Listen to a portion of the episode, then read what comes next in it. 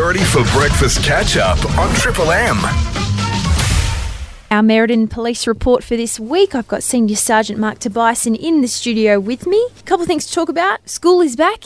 School is back. So, message from us, I suppose, is to please watch your speeds in school zones.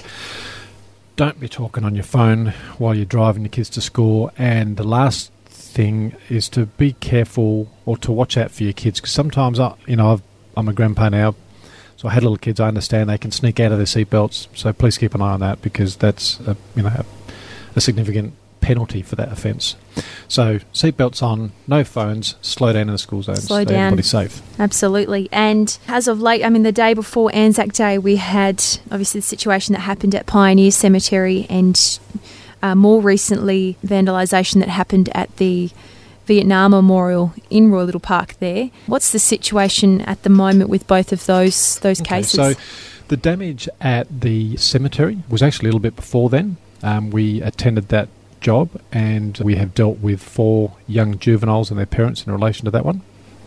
And uh, with the job at the memorial, a member of the community found some receipts that the offenders used to purchase the items that made the mess they created up there and handed those to us. And so we were able to, because those receipts are dated and stamped with the time and where they bought the items from. So we went to them, saw their CCTV, and we've been able to identify three young, again, very young juveniles who were responsible for that mess. from the footage, just seeing on the on the realm of Facebook, it, from the outset, it kind of looked a bit like just red paint, but it was a lot more than that. It was a full-on yeah, it was, a, it was a mixture of um, shaving cream, detergent, and pink food dye, and glitter glue.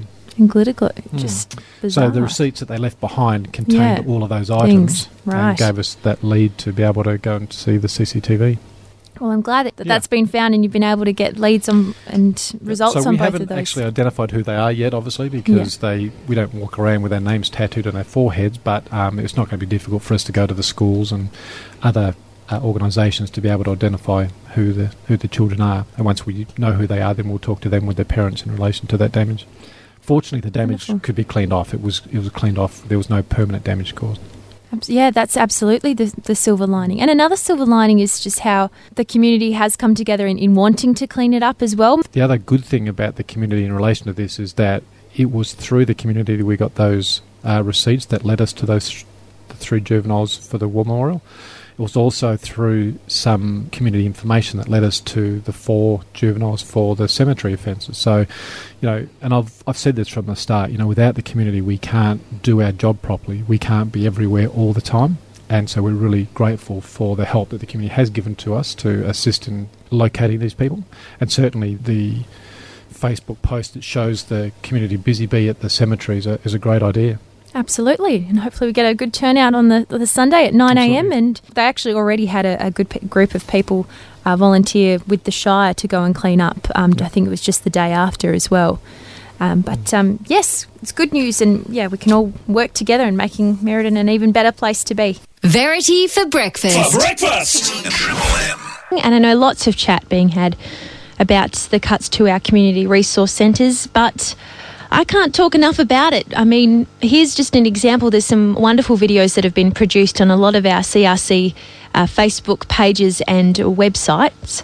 Just listen to this bit of audio here. My name is Annette Williamson. We live in Bruce Rock. I'm a farmer and a volunteer on the Rock Review. The Rock Review is our local paper, um, which is produced through the CRC, and it comes out as a hard copy and also as an electronic subscription.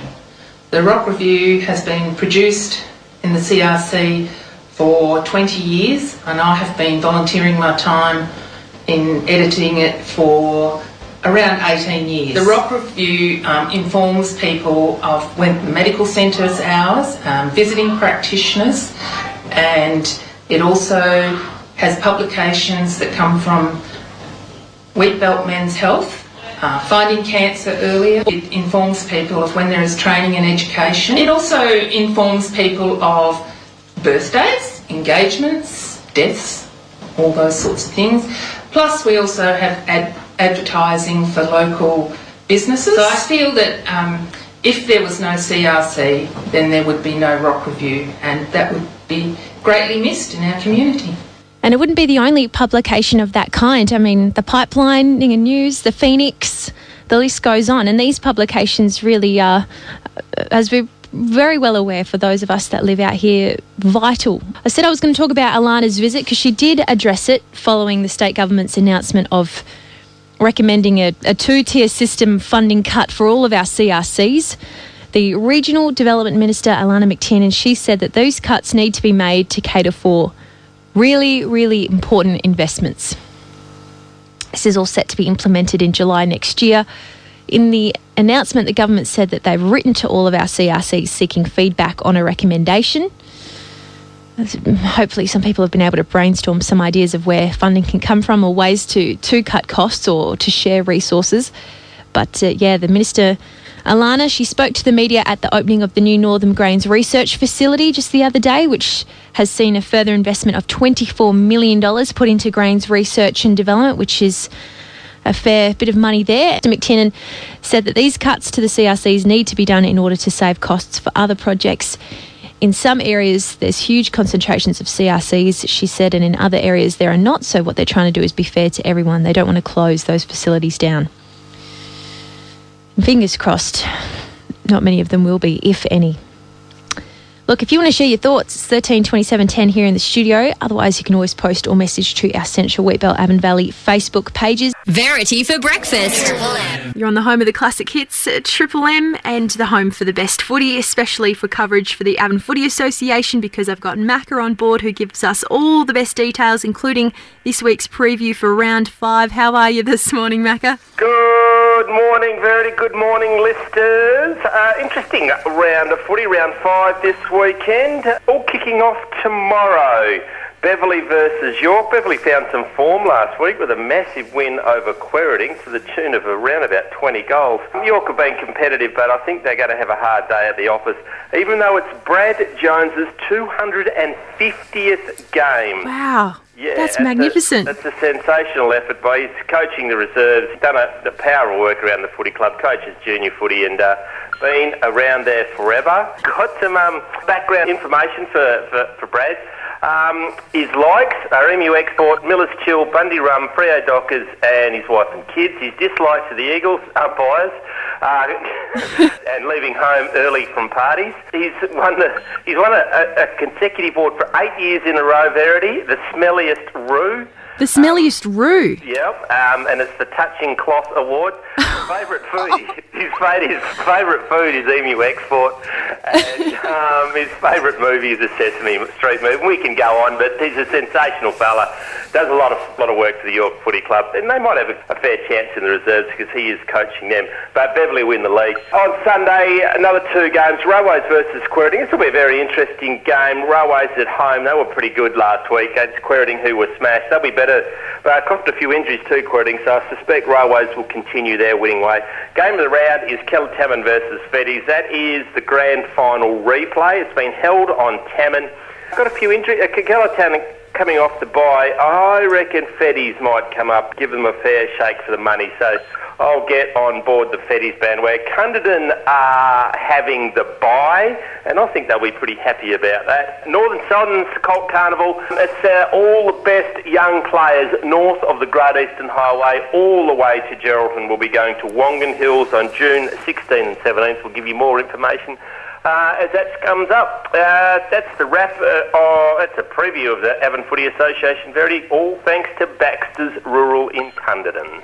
Beautiful. Thank you so much for that, Macca. And again, uh, congratulations to Brad Jones, the 250th game. And I liked that uh, bit of detail, finding out a bit more about him. We'll have to do a bit of a hot seat each week for any other milestones coming on up in this season. And that Colts Carnival sounds like it's going to be a wonderful opportunity as well for some of our young guns out here. That's that's awesome. So we'll get more from you, a review on the Monday morning, Macca. Thank you very much. Verity for breakfast. For breakfast. Triple M. Triple M. The world according to Quinny.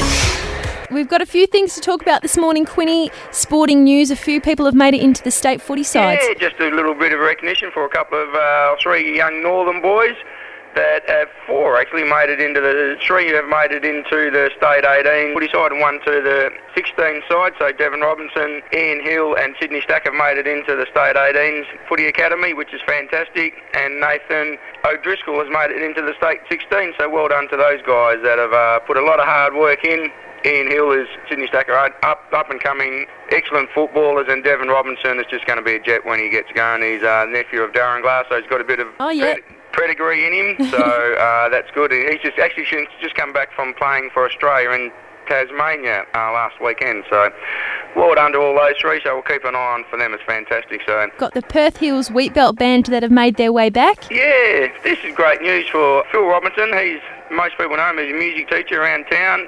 Puts a huge amount of effort into the Perth Hills and Wheatbelt Band, and they've just come back from a music festival in New York, and they played at Carnegie Hall, which is one of the, well, I would say, bucket lists of people if you play music to play there, and they picked up a silver award for excellence for their efforts. They had a 35-member band go across, and a fair few people from Northam are in that band. A lot of young kids have gone across there. Well done to those people. They had to raise some funds and had a great time over there for a couple of weeks. So always good when people go away and come back with Great a little bit of recognition yeah. and great experience. Anyway. Wonderful. And speaking of great experiences, there is one up for grabs a bursary for a young woman with the Northam Women in Business. Yeah, we all know how well the women in business and what great work they do around Northam. And every year they offer a bursary to a young lady to help them out in their future studies or future business aspects. So if there's anyone in the wheat belt or anyone a little bit further out that you know that is thinking about going into business or they're going to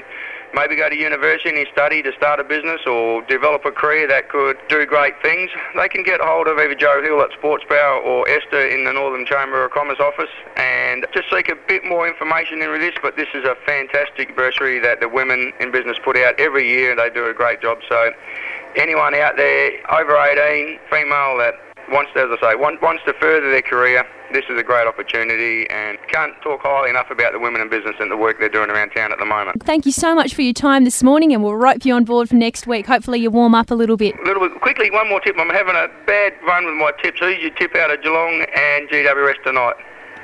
I'd have to say Geelong. Geelong at home? Yeah. All right, I'll go with your tip then. All right. I'm having a shocking run myself. And you have to hold me accountable. We'll check in next week, and if I'm no good, then uh, Oh, you can blame you. it on me. All right. Verity for breakfast. Breakfast. Triple M. Triple